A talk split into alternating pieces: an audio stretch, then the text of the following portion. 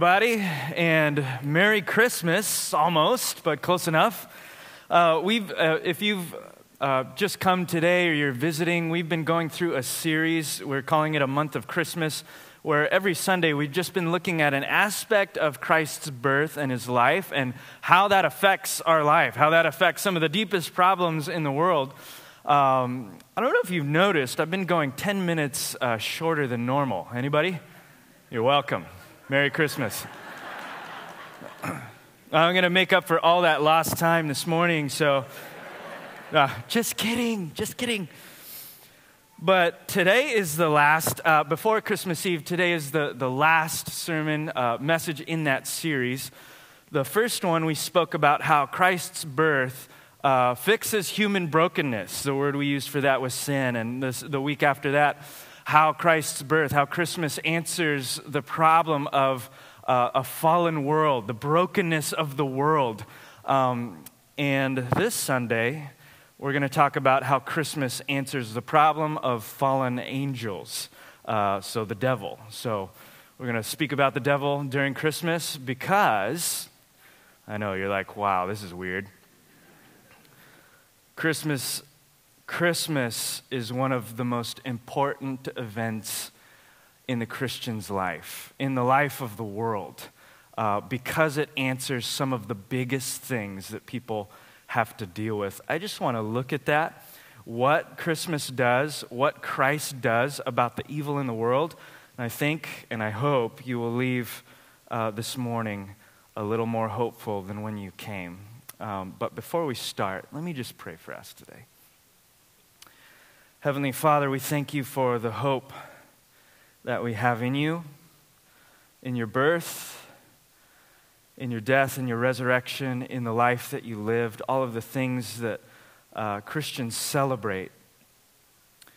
And we ask, God, that as we look deeply into some of those things, you would reveal yourself to us in that way that you do. You do that on an individual basis sometimes. You'll just speak to one person in a corner about something that only they know. And you're just so kind to do that. Pray that you would do that today. Pray that you would also speak to us, not individually, but, but corporately, as a, as a group, a community, a church of people who are just seeking your face. And we pray that this would be a group of people who are steered uh, by the gospel of the Lord Jesus.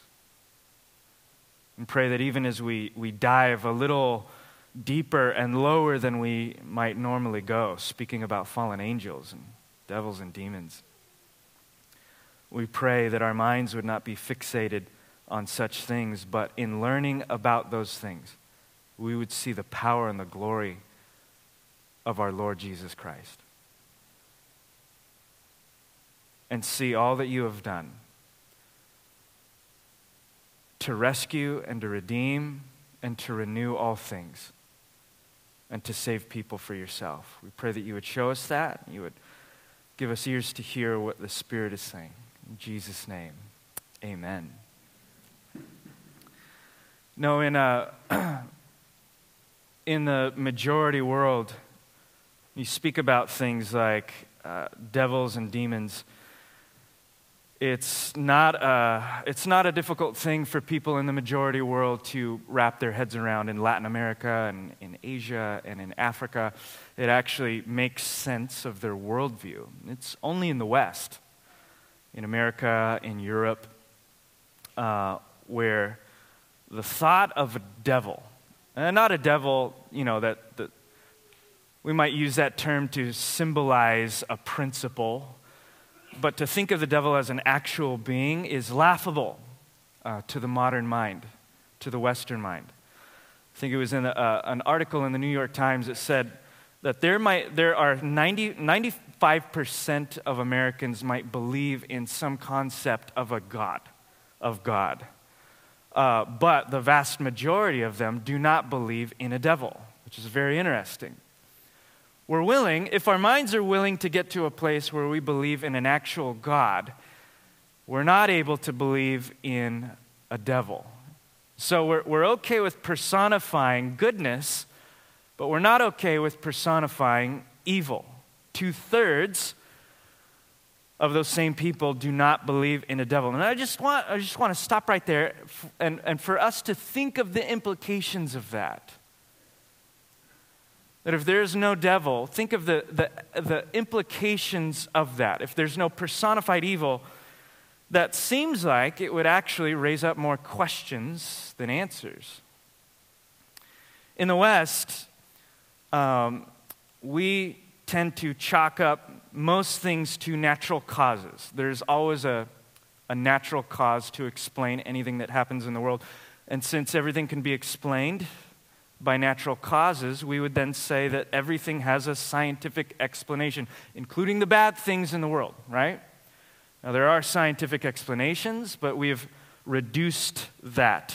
We have reduced everything down to that. So, just in the West. So, if there's something wrong it's not necessarily evil. We might say there's a, a, a, psychological reason for that. So it might have been somebody's upbringing, it might have been their environment. There's a sociological system uh, or reason for a given thing.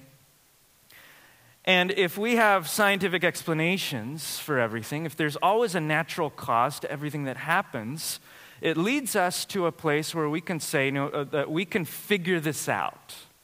No matter how bad it gets, we can figure this out. There's a, a, a natural explanation for it and a natural solution for it that we can figure out. Think of the words of a, uh, Tim Keller, who would say, uh, looking at this, over the last hundred years, we have seen, even, even if you're not a, a Christian, uh, even if you're a, a natural humanist, uh, a human, humanist naturalist, you would say, gosh, over the last hundred years, that type of reasoning is starting to wear thin. Uh, he quotes a, a, book by the name, uh, from an author by the name of Andrew Delbanco, who's a professor at Columbia, wrote a book called The Death of Satan. Okay? Now, Delbanco is not a Christian, he's actually a, a secular humanist. But he writes this book on the problem of evil, and I just want to give you this quote, okay? Not a Christian, secular professor at Columbia writes this in 1995. He says, the, the gulf has opened in our culture between the visibility of evil and the intellectual resources to cope with it. He goes on to say, We've jettisoned in the West the idea of cosmic, transcendent, supernatural evil. We don't believe in that. In fact, we don't even like to use the word evil. And the reason we don't like it is because it implies value judgments and moral absolutes. So we use medical terms. We talk about dysfunction and we talk about pathology, and we don't use moral terminology. He goes on to say this. But as the 20th century has gone on, it's gotten harder and harder to say that. The Holocaust and ethnic cleansings and all of these traumatic injustices in the world are just because of bad psychological and sociological adjustment. In other words, he's saying we're, we've painted ourselves into a corner and we've run out of reasons that are able to explain the evil in the world. And he goes on to quote a movie, uh, The Silence of the Lambs. I do not recommend you watch that movie, but that's what I'm here for. I can read the books and watch the movie so that you don't have to. There's a, a scene where the detect, uh, detective, Officer Starling, is asking herself these questions out loud. She's saying, saying of the, the man Hannibal Lecter, pretty awful monster of a person, saying, What happened to make him so twisted? Why is he so cruel? she's thinking this out loud. Unfortunately, he, he hears her, bad move right there, and he answers her. And Hannibal Lecter says this. says, Nothing happened to me. Uh, I understand it's really hard. For those of you that have watched the movie, it's really hard to, to think of this quote without thinking of Anthony Hopkins' voice, but try to separate for a moment. He says, Nothing happened to me. I happened. You can't reduce me to a set of influences. You've given up good and evil for behaviorism, Officer Starling. You've got everyone in moral dignity pants. Nothing is ever anybody's fault. But look at me. Can you stand to say, I'm evil? What Delbanco goes on to say as he's quoting this scene is that modern people cannot answer the monster's question. This is the predicament we've, we've come into. And the Bible doesn't have that problem. The Bible calls out a devil, personified evil, and it teaches that there are real personified powers of darkness called devils and demons or fallen angels. You know, they're, they're not gods that are uncreated, they're angels that have gone awry who wreak havoc on the world, on creation, on people, and attempt to deceive and to destroy. That's the basic idea of the devil in the Bible.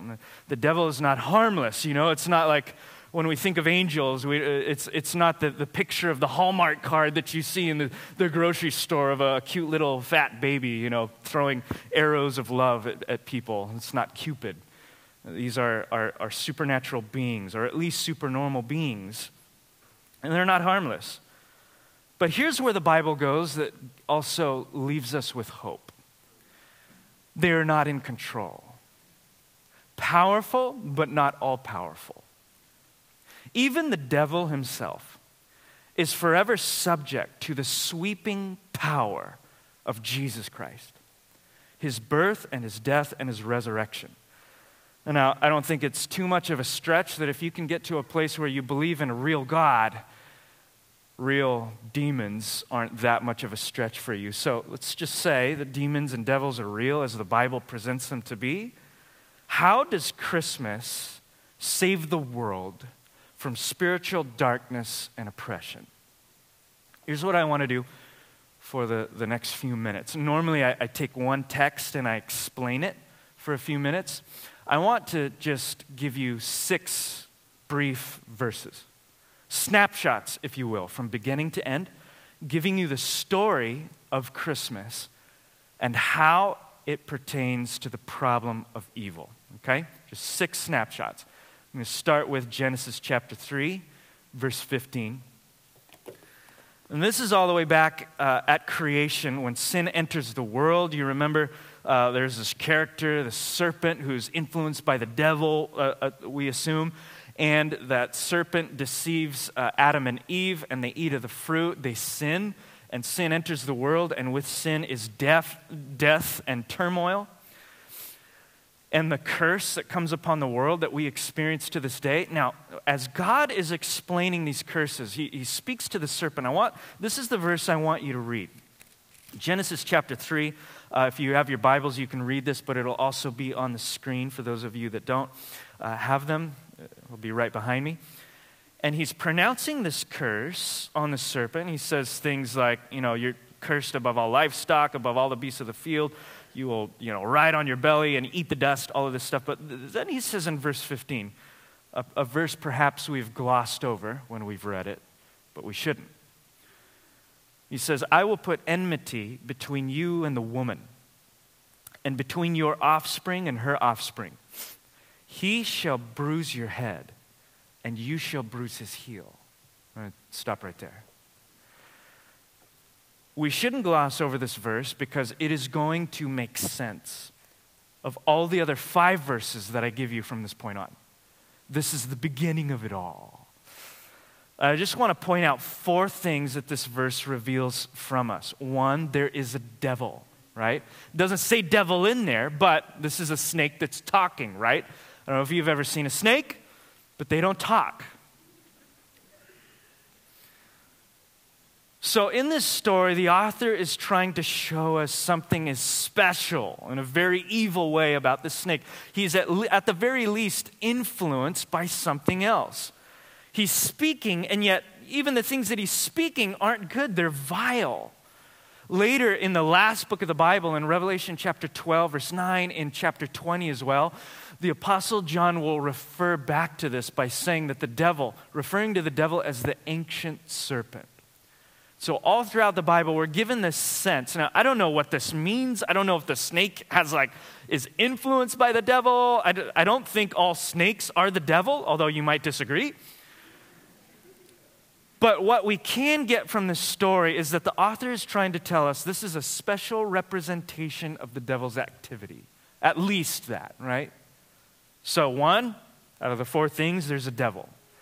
Two, there's a conflict. He goes on to say, that the author says, I will put enmity or hostility. There's hostility between you, the devil, and the woman. He's not speaking about snakes biting us all the time. He's, he's speaking about the devil and the devil's activity. That there will be, from this time in all of human history, this hostility that we just can't get rid of. Everything from wars to racism to violence to broken family, like everything that there is that's wrong with the world comes from evil, and here's where it originates. So, conflict. But two, listen to this there will come a hero somewhere at some, at some point in time. I'm getting this from uh, that, that next line where he says, he refers to her offspring, the offspring of the woman. There is coming a future descendant of the woman who's going to do something to change all of this. And what is he going to do? He's going to bring victory. Look at, look at this, the last two lines. That the offspring of the woman will bruise the head of the serpent, and the serpent will bruise his heel. Uh, heel. This is kind of metaphorical language for a conflict that's going to happen later. That perhaps the, the serpent, you know, the devil, is going to, to, to hurt the offspring of the woman. Maybe it's even a mortal blow. Maybe it'll even look hopeless. But out of that, something more ultimate will, will transpire that this, this hero will crush the head of the serpent. So here's what we see in the, one of the first verses of the Bible. There's a devil who's causing a lot of trouble and conflict, but a hero is coming at some point who will crush the head of the serpent and bring victory to the human race. Scholars, in their nerdiness, came up with a word for this verse. They call it a, it's a Latin word called proto-evangelium. It comes from two words, proto meaning first, and evangelium meaning uh, good news or or the gospel, the first gospel, the first appearance of the gospel. This is amazing. You might think that the gospel only shows up when Paul the apostle starts talking about it in Romans or Galatians. It actually shows up in the first few chapters of the Bible, meaning that the New Testament is not God's plan B, it's his plan A, and it started right here. God said, There's a problem. I'm going to deal with that problem. I am sending a hero who will come forth, and he will crush the head of the devil. The gospel appears in the first few verses of the Bible. There is a devil, yes, there is evil in the world, but there is a hero who is coming. Now, the question that that leads us to answer which I hope the next five verses will answer for you, is who is this hero? And what is he going to do? Second verse, 1 John chapter 3, verse 8. The reason the Son of God appeared was to destroy the works of the devil. Some of you are asking, why are we talking about the devil for Christmas? Because that's why Jesus came. That is the reason why Christmas exists. It exists for a lot of other things too, a lot of joyful things, but it also exists for some pretty cosmic things. The Son of God appeared to destroy the works of the devil. Out of Genesis, we get this continual focus. What Christmas does is it forces us to focus on one man in history, Jesus Christ. And it tells us a few things about him.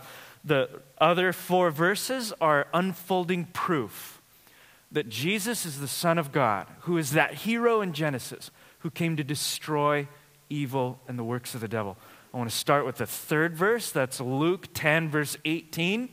Jesus is with his disciples. He's a grown up, he's ministering now, and he sees a vision and he spouts out in Luke chapter 10, verse 18. This is the third scripture. You can go ahead and show it. He said to his disciples, I saw Satan fall like lightning from heaven. Okay? Third verse in our in our little time together today. I saw Satan fall like lightning from heaven. Jesus right now is, is declaring to his disciples ahead of time a decisive end to Satan's power and influence and reign in the world. He's trash talking the devil right now. He's saying, I saw him a long time ago falling from his place of authority. Uh, you might, if you were one of Christ's disciples at that time, you might be like, yeah, but I still see the effects of the devil or something wrong with the world. We might still say that today. Jesus is looking to the future. He's saying, I know it's going to happen. I'm the one who writes history. I'm God in the flesh. I saw Satan fall like lightning from heaven. Now, he doesn't just trash talk spiritual darkness, he actually models it as well. In Matthew chapter 4 and in Luke chapter 4, we see that one of the first things that Jesus does is he is led by, uh, by his Father uh, into the wilderness for a time of obscurity to fast and to pray. And he is led by, by God to be tempted by the devil, right? This is the first thing that Jesus does in his earthly ministry is to undergo temptation by the devil. Now, in Luke chapter 4, we're told that what the devil does is he, he tempts him with every possible temptation. Uh, when you're reading this story, you only see three things. Is that everything? Well, that might lead us to say, well, uh, that might lead us to think what the devil does is he, he, he throws towards Jesus everything that tempts the cravings of the human heart. So, lust for power and authority, desire to be uh, loved by people, approval of other people, uh, security, money, all of those things that are, are deeply ingrained in our cravings and longings. Uh, the devil throws those types of temptations at Jesus. And Luke chapter 4 says that Jesus was filled with the Holy Spirit. So he doesn't just use like his divine powers, you know, he doesn't use, you know, God tricks he does it the way that he would later expect all human beings to live, filled with the Spirit. And he resists the devil. It says in Matthew 4:10, Jesus says to the devil, "Be gone, Satan." And then the devil left him alone. What we see at the very beginning of Jesus' life is this guy is different. This man is different than anybody else. He can actually resist the devil. Satan has no claims on this guy. Now, it doesn't just stop there. I want to introduce the fourth passage of Scripture because what we see in the fourth passage of Scripture is that the devil, or excuse me, is that Jesus doesn't just resist the devil. It turns out he bullies him around. Jesus bullies the devil around. Look at Mark chapter 1, verse 27. This is the fourth verse I want to show you. It's exclaimed about Jesus on a particular scene. Who is this guy? He commands even the unclean spirits, demons, and they obey him. Now, this verse comes right after a situation where Jesus is casting demons out. You have to understand. I know, you know, in today's media and world movies and all of that stuff, literature, uh, you know, exorcisms and demons, like it's so sensational and it's like a circus. We don't take it seriously. But in this day, in other parts of the world today, but in this context, uh, to the Hebrews, to the people living in this time, demons were very real as they are today, and they were very despairing of that situation. If you were to read the Old Testament, for example, you would never come across a situation where a demon was cast out. It didn't happen until Jesus came in on the scene. Demons were not pushed around, at least in the Old Testament and ancient writings. There's no real uh, cases of this happening until Jesus comes in on the scene. He comes in on the scene, and demons are just being just thrown out of the building everywhere just by his words. There's something different about this guy. And so, what you have here is people exclaiming, Who is this guy? We've never seen this before. This is a teaching with authority. When he speaks, things happen. Even the demons obey him. The same demons who torment people are themselves being tormented. Who is this guy? There's a, a another verse in, in Matthew on the, along the same lines in chapter 12. If you want, you can turn there now. I'll just read it to you uh, from the, the NLT version in, in verse 29, verse 28 too as well. Jesus is asking his disciples this question. And he says, Jesus uses a lot of metaphorical language and parables, uh, word pictures. And he says, Hey, listen, if I were to cast a demon out by the Spirit of God, wouldn't that mean that the kingdom of God has come upon you?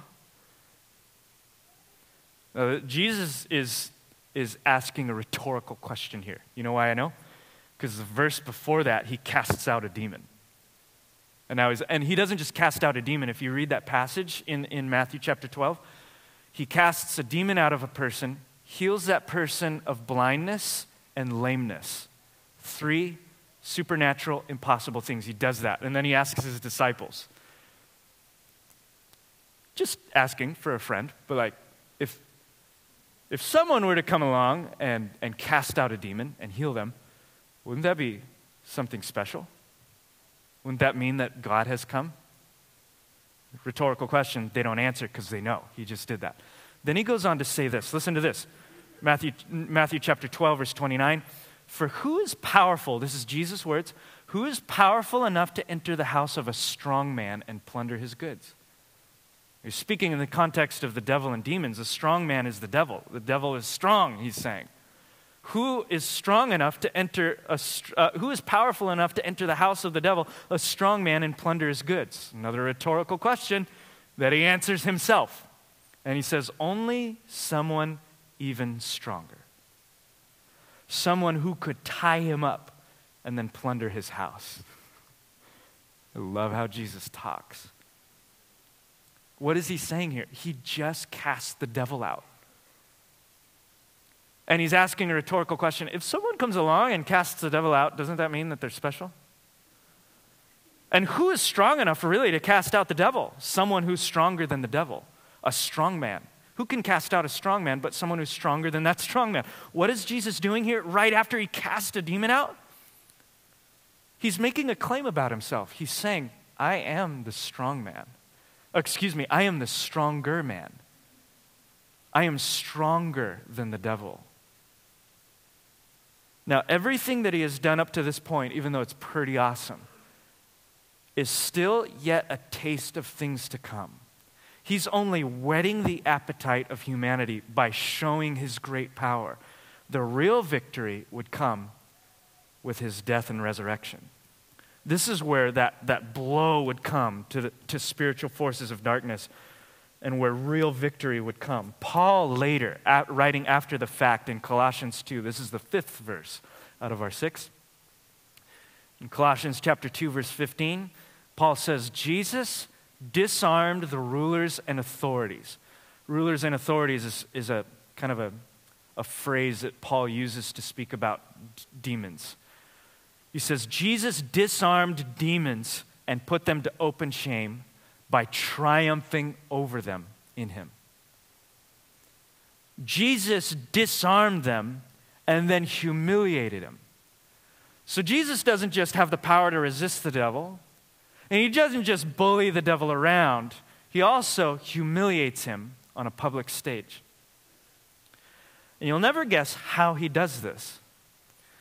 But later, uh, the author who wrote Hebrews in chapter 2, verse 14 says, Therefore, since therefore the children, uh, the children share in flesh and blood, he himself likewise partook of the same things. Here's the line I want you to see that through death, Jesus might destroy the one who has the power of death, that is the devil. It's what we always celebrate on Good Friday when Jesus dies on the cross. In other words, why does Christmas exist? Jesus was born so that he could die. Now, this is really interesting because we would think of a death as a, a tragic turn of events. His disciples thought of his death as a tragic turn of events. But the Bible is calling it, later apostles are saying, this is actually God's victory. Do you remember what the author in Genesis said? Serpent shall bite him in the heel. I don't know what that means, but maybe it means a mortal blow. Maybe it even means that he will die. But that hero will come back and crush the head of the serpent. Author of Hebrews is saying right here, hey, he will be, his heel will be bruised. He will die on that cross, but through his death, he will crush the head of the devil. He will destroy the one who has the power of death, that is the devil. When Christ sees Satan fall from the sky, He's speaking in, image, uh, uh, uh, imaginative terms to describe his victory on the cross and in his resurrection. He is saying, There is coming a point, and I'm going to bring it, Jesus is saying, when I will crush the head of the serpent, his power will be broken, and people will no longer have to live under his rule and reign.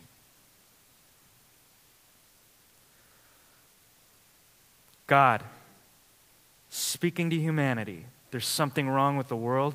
It is the powers of darkness, but I am sending a hero, and he will crush the head of the devil. Last verse Romans 16, verse 20.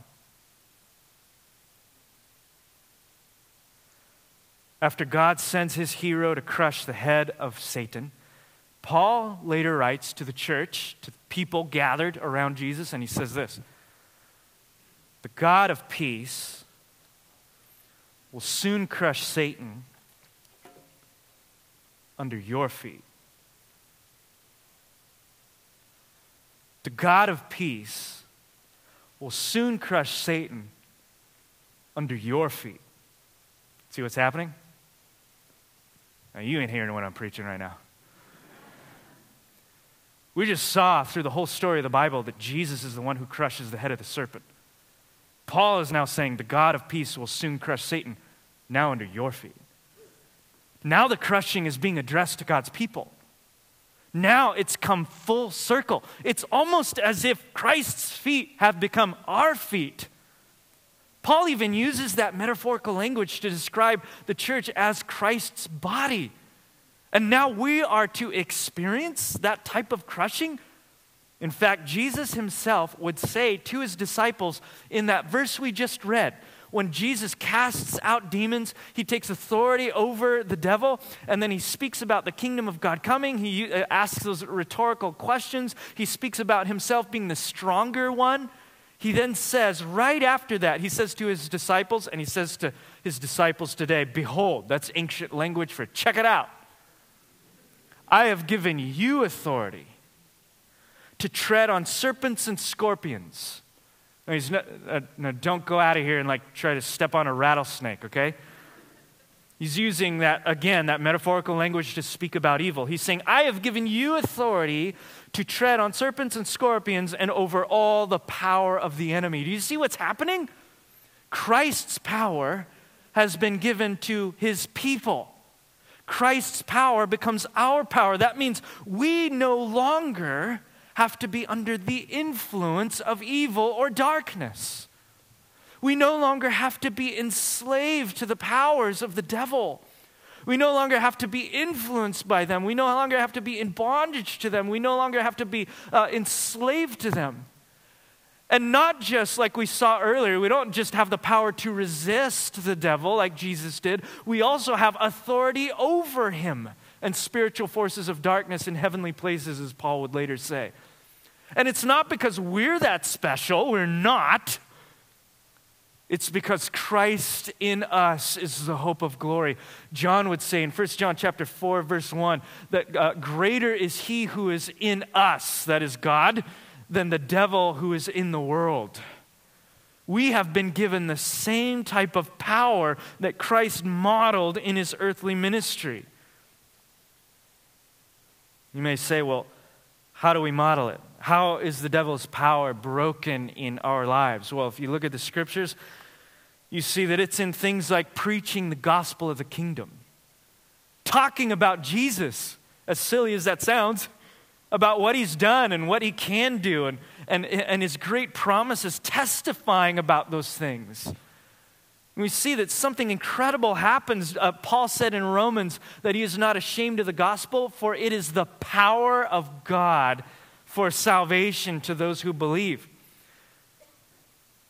And that, that, that, that need to be liberated is in itself spiritual. Have you ever tried to speak to someone and they just refuse to believe it? That was me my entire life.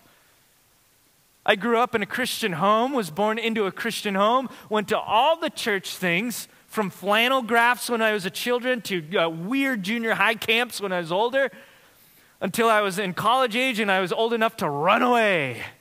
And I ran away and I said, I'm not, this is not for me. Even though I had been hearing it my entire life for 16 years.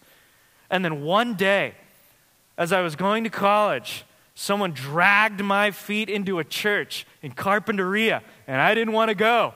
And I sat there through that two hour long service pretending to pay attention.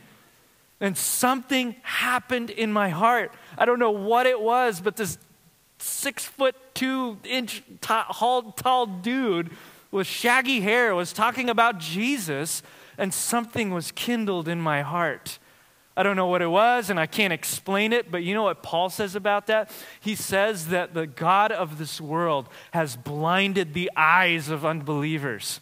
That it's not just because we're stubborn, it's not just because we're smart, it's actually because we are being spiritually oppressed and attacked just as I was, that there was a fog. And yet, a few verses later, Paul goes on to say, But, the, but God, who causes light to shine in darkness, causes light to shine into our hearts, revealing the light of the glory of God in the face of Christ.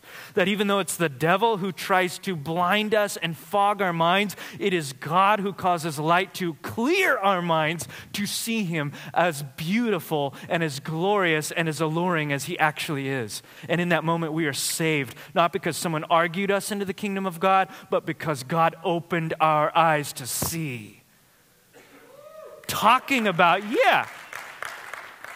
That means it's not in the, the, the, cleverness of your speech. Some of you are saying, well, I need to be a public speaker to talk about Jesus. No, you don't. Just talk about him. Paul would later say in Corinthians, it's through the foolishness of the message preached that God was will, uh, pleased to save those who are lost. It's through the foolishness of the message. Paul would later say that God has chosen the foolish, uh, foolish things of the world to confound the wise. So God is pleased to use foolish people to, with a foolish message. message. Uh, see, I can't even get the words out right now. To show the world that it is His great power being put on display. I tremble to think of what would happen if you were to speak about Jesus more in the marketplace and in the workplace and in recreation and on the street and with your neighbor, if Christ were to be spoken about and exalted, what would happen in the spiritual realm? Hearts might be liberated. We have to say that the devil's power is broken in God's people through kingdom signs. That if Jesus healed the sick and healed minds and healed bodies, and he gives us the authority to do it too, that we might be able to, to do that too. That if we were to lay hands on, on the sick, spiritually sick, emotionally sick, physically sick, that people would get healed. Now, you remember last week, we spoke about the curse that uh, is still here and, and will only be completely lifted at Christ's second ret- uh, coming. And so there, there might be times when we pray, there will be times when we pray and, and people don't get healed. But there should also be times when we pray and people are touched by the hand of God. Where we pray for oppression to be released and demons are expelled because of the Spirit of God within us. It also happens through just living in the kingdom. Those are kind of extraordinary uh, examples of the kingdom, but also ordinary. The Spirit of God works within the ordinary through normal people living normal lives by the Spirit of God going to work and being filled with the love of God. Being in marriages that uh, glorify God, being single in a way that, that shows off the beauty of God, parenting children with love and patience, to see deep character in people that comes from no other place than knowing Jesus. This is space that used to be the devil's that is now being occupied by people who have encountered the living God. It is what Jesus described in the Sermon on the Mount as the church being salt and light. That also pushes back the devil's power. We'd have to say that prayer obviously pushes back the, the, the darkness. Paul said in 2 Corinthians chapter 10, we do not fight like normal people fight with the flesh. That, that was his way of saying we don't fight with brass knuckles and shanks and stuff like that with nine millimeters and such. We, we fight with a different weapon. Paul says, our weapons, the weapons of our warfare, are divinely powerful for the destruction of spiritual forces. One of the things that he's speaking about is prayer. He says, We don't punch people, we don't yell at people, we don't fight people. Actually, we fight spiritual darkness, we fight it with prayer. Do you know, Christian, that your prayers are divinely powerful for the destruction of fortresses? That if you were to pray over the city of Santa Barbara, that God will answer your prayers? That darkness might even flee? Lastly, we'd have to say worship. And I don't mean in a reductionist way, like just singing, but our, our lives are worship. When we obey Christ, that's worship. But I do want to hone in on the singing part. And not just singing, but praising. You know, whenever you, you exalt the name of Jesus, that's an act of worship. You don't have to sing it, you could just, just pray it. When you, when you pray things like, God, you are exalted above the nations. You rule and reign, even in the face of all of these odds and circumstances. You are enthroned upon the praises of your people. You are awesome. You are worthy of praise. That's worship. There seems to be a spiritual dynamic in that whenever we do it. In 1 Samuel 16, verse 23, uh, King Saul is plagued with uh, an evil spirit. And one of the guys in his court says, You know what? You need to get that young boy David to come uh, play music, get his harp, you know, and play music. And they, they, they bring him, he plays the harp, and the spirit leaves him, that evil spirit. Now, it's not because David was awesome at like just blazing harp solos and stuff what the text says, what, what the people in the king's court actually say is because God is with him. And as he, he worships the Lord, it actually changes the spiritual climate. We see this all over the Bible. In Second Chronicles chapter 20, a physical problem. Israel is surrounded by physical armies, but there's a spiritual force behind that. And in Second Chronicles chapter 20, King Jehoshaphat actually does something really strange. I would not recommend this if you were a battle commander. He sends a, a bunch of people to worship and praise God into the battlefield. Instead of the warriors, they go out and they exalt Jesus, just like we were talking about earlier. And it says that as they do that, God fights on their behalf. The physical and the spiritual are changed. Acts chapter 16, I could go for days with these examples. Acts chapter 16, verse 25 through 26, Paul and Silas are in a prison for their faith in Christ, and they're locked up. And what do they do? They're in the stocks, man. What do they do? They start singing hymns of praise to God. And two things happen. One, their chains, their physical chains break and the doors open, but they stay there. And the jailer sees that the doors are open. He thinks that they've escaped and he's about to kill himself because he's, he's afraid of what might happen to him. And they're all there and they're like, hey, you can read the story yourself, Acts 16. They said, hey, we're all here, man. You don't have to kill yourself. And he throws himself on his knees and says, What must I do, sirs, to be saved? Spiritual and physical. Now, let's just get this straight. As a people of God, worship is not primarily about what it can do to spiritual forces of darkness, right? Why do we worship? We worship because of God. We worship primarily because God is good and beautiful and glorious, and He is the creator, and we are the creation, and that is the right relationship to Him. We are created to exalt him and give him glory and fame and rec- recognition. That is the right way to be human, uh, uh, in a manner of speaking. I'm just saying that as a side benefit of that, it also seems to be in the Bible that the spiritual climate of things is actually changed by our praise and worship. That when we praise and exalt and are connected in the right, healthy way to God, it actually shifts the spiritual climate. Can you believe that? That the blessings of God are experienced when we are in right relationship to God. To quote the, uh, the great theologian uh, Chance the Rapper,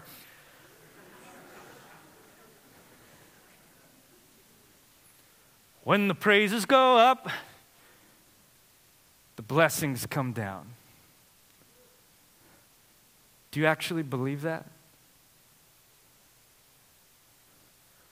Do you believe the authority that you have as men and women who have been bought with a price and have been brought into the fold of God.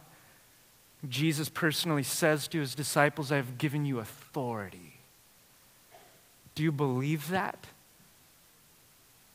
Or do you still live with the Western mindset? I see it on paper, but I'm going to live with what I can see with my own eyes. There's a problem. It's called evil and sin. But there's also a hero that came 2,000 years ago to destroy the works of the devil and to crush the head of the, uh, of the serpent. And he saves people from out of the devil's grasp, brings them into his family, gives him the same authority and power that he has himself. And yet, if there's anything that's even crazier than that, it's what Jesus says in Luke chapter 10, verse 20. He says to his disciples, now, this is right after they start actually doing some of the things that he says. They're, they're casting out demons, they're seeing tremendous things. And Jesus says, listen, don't rejoice that evil spirits submit to you. Rejoice that your names are written in heaven. Jesus is, if, if I can paraphrase, he's saying, hey, yeah, this is awesome, but that's not the most awesome thing. The most awesome thing is God loves you. And even the reason that the Son of God came to destroy the works of the devil is because that God so loves precious people who he made for himself. You. You are precious to God. So grieved was his heart over the effect of evil that he did something about it. Yes, he crushed the head of the devil. Why did he do it? He did it because he loved people who he made in his own image. You're sitting here, I don't know where you have been or what is going through your mind or what kind of doubts or questions you have about God, but I know this God can handle your doubts and your questions today. And what he's saying to you right now is I mean, I ain't tripping on your questions. I just want you to know that you are loved. The God who has authority over the devil, over human history, stooped down and became a baby to tell hum- the human race, you are loved by God. There's no one like this Jesus in all of human history. He is the God of human history, draped in human flesh. He sits at the right hand of the Father, holds the world together by his powerful word. And even demons tremble and cower before him, for they know that their time is limited. And one day every nation will bow before the King of glory. But right now, the God who loves calls on men and women today to worship him now. The only one who can deliver you from sin, from the curse, from even demonic oppression and influence is the one that the world has been waiting for. Even the word that we use for Christmas, Advent, means arrival. That means your hero has arrived. I love the words of the, the, the, classic Christmas carol that put it this way. It takes everything that I just spewed for the last few minutes and writes it in four lines God rest ye, merry gentlemen and gentlewomen. Let, nothing, let none of you dis- be dismayed. For Jesus Christ, our Savior, was born on Christmas Day to save us all from Satan's powers when we were gone astray. Glad tidings of comfort and joy. What child is this? What child is this who's laid to rest in Mary's lap sleeping? Oh, this is Christ. This is Christ the King. Let's pray. Heavenly Father, we ask today um, from these snapshots that Holy Spirit, you would do what I am unable to do, what any one of us are unable to do, and that is to believe and to see you for who you are. For that we need we need your Holy Spirit to impress these truths upon our hearts. You, Christ, who have been worshiped throughout the centuries by people who have seen you, whose eyes have been opened to see you, We, we pray that today our eyes would be opened. Maybe for the first time, for others, opened wider than before.